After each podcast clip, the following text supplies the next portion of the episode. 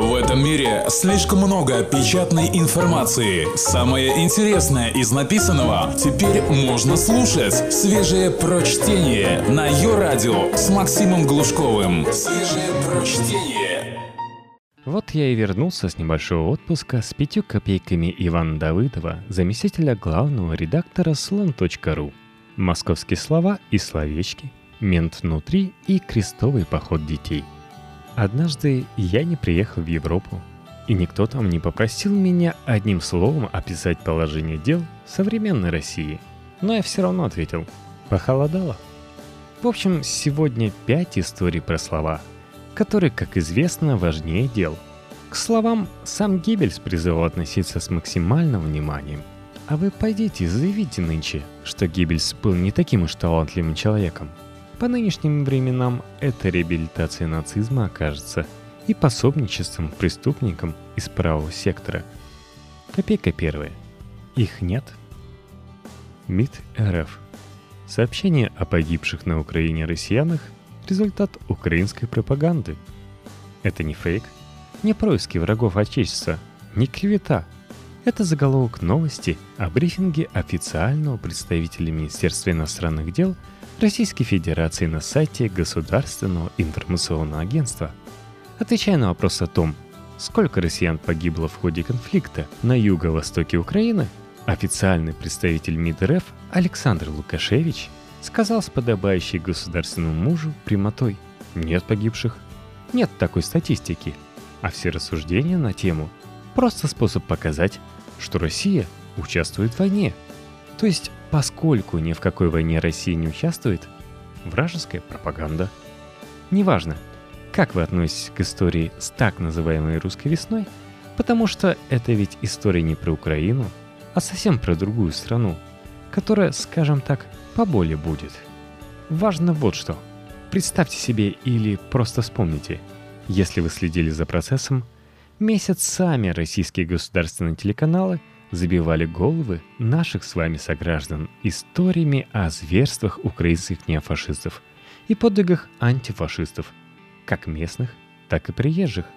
В одной из передач Аркадия Маунтова депутат Мизулина прямо призвала настоящих мужиков ехать в Донбасс и сражаться. МИА «Россия сегодня» рекламные объявления печатала, где записаться добровольцем и какие специалисты на данный момент – требуются молодым непризнанным республикам. И вот они, поехали. Неважно почему. Искренне поверив в то, что на Украине Гитлера воскрес, и если дорог тебе твой дом, надо идти сражаться. Или из чистого авантюризма, ради возможности поиграть в настоящую большую войну. Их ведь звали туда все эти солидные дяди и тети, телеведущие, политологи, депутаты, журналисты – допущенные в телевизор, по определению не способные врать. Так искренне, так горячо, кто со слезами на глазах, а кто из пены у рта, повествовавшие о распятых младенцах и повешенных стариках. Они поехали, а потом начали возвращаться. В рефрижераторах, в морг ростовского военного госпиталя. Так устроена любая война. Тут бессмысленно копаться в мотивах. На войне убивают, и те, кого у дороги в ров не сваливают, оказываются в моргах.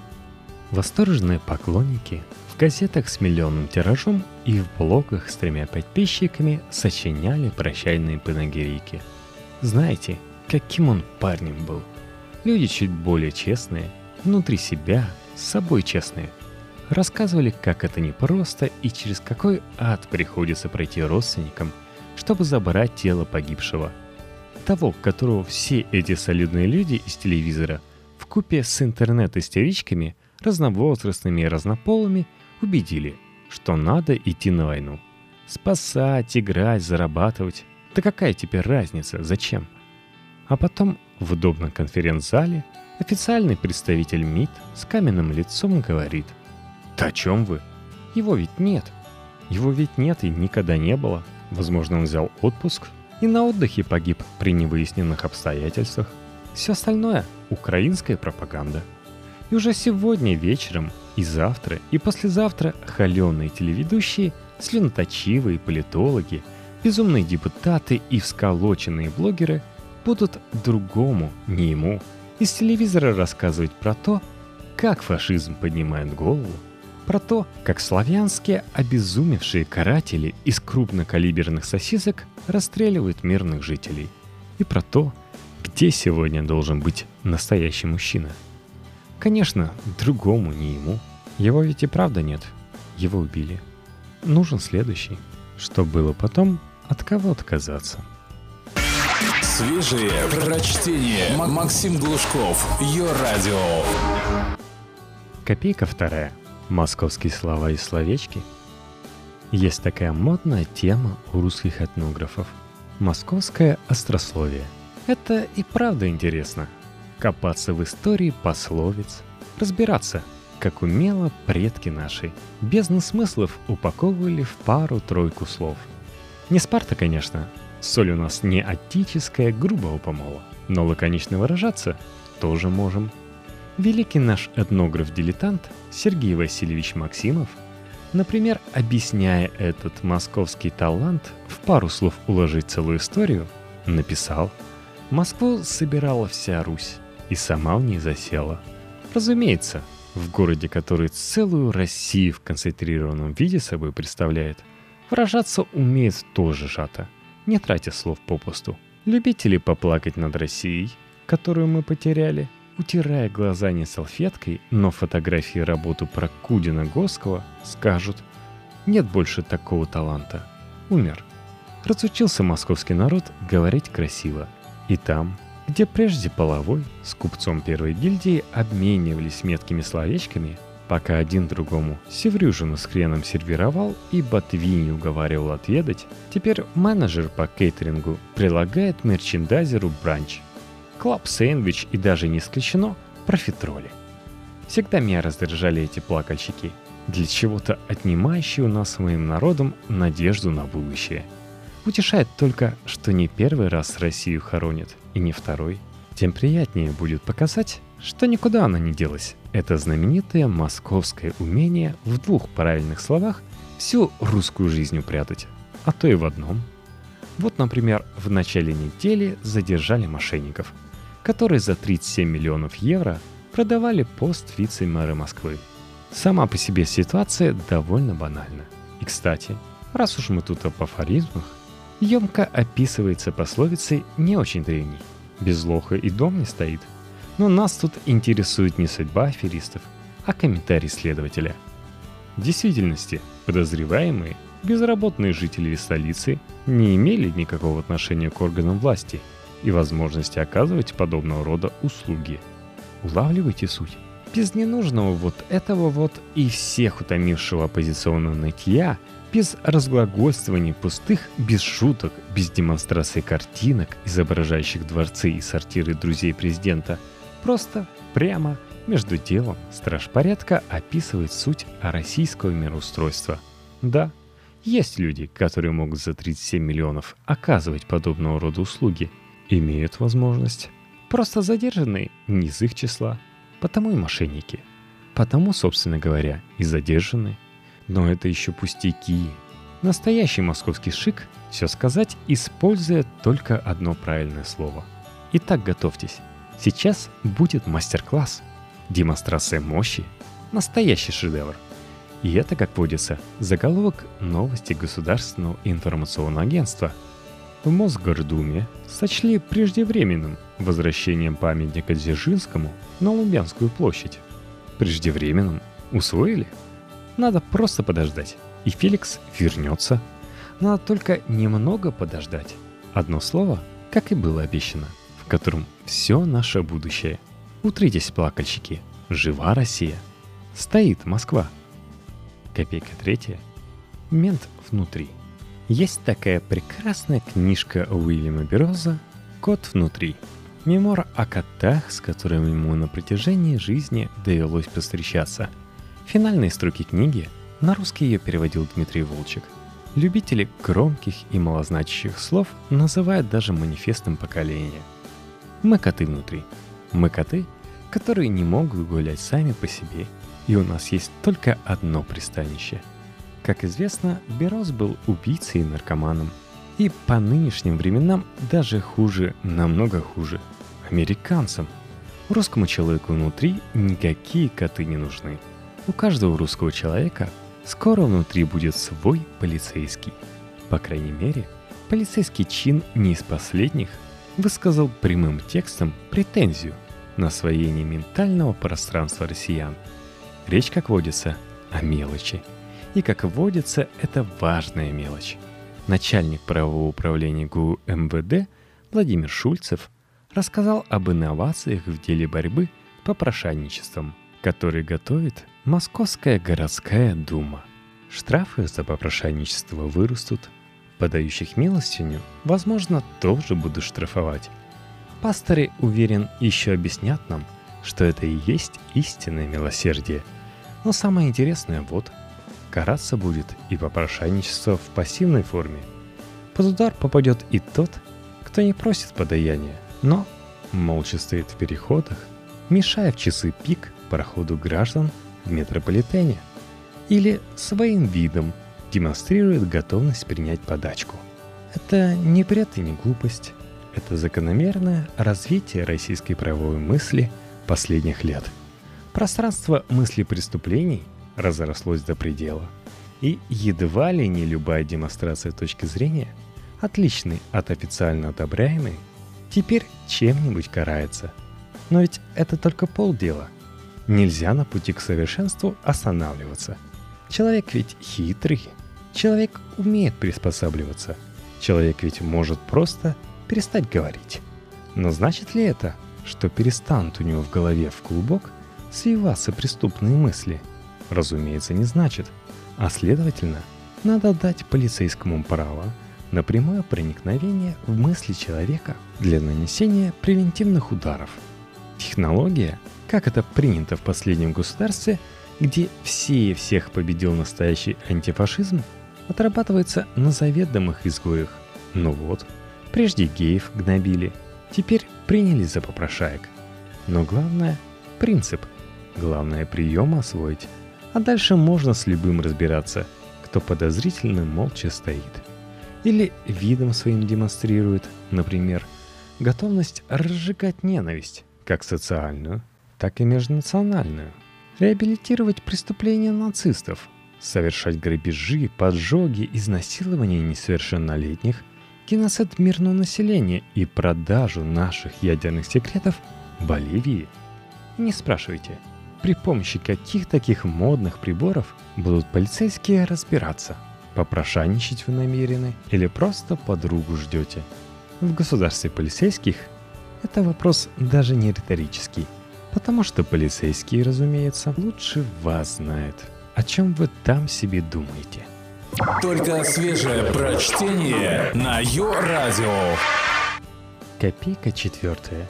Либеристические идеологи тики-таки – но полицейские пока только готовятся к погружению в наши головы. А вот Иерий Александр Шумский, известный православный публицист и, между прочим, член Союза писателей, уже проник в туманные бездны сознания членов тайного мирового правительства и разоблачил опаснейший заговор не против России даже, а против христианства.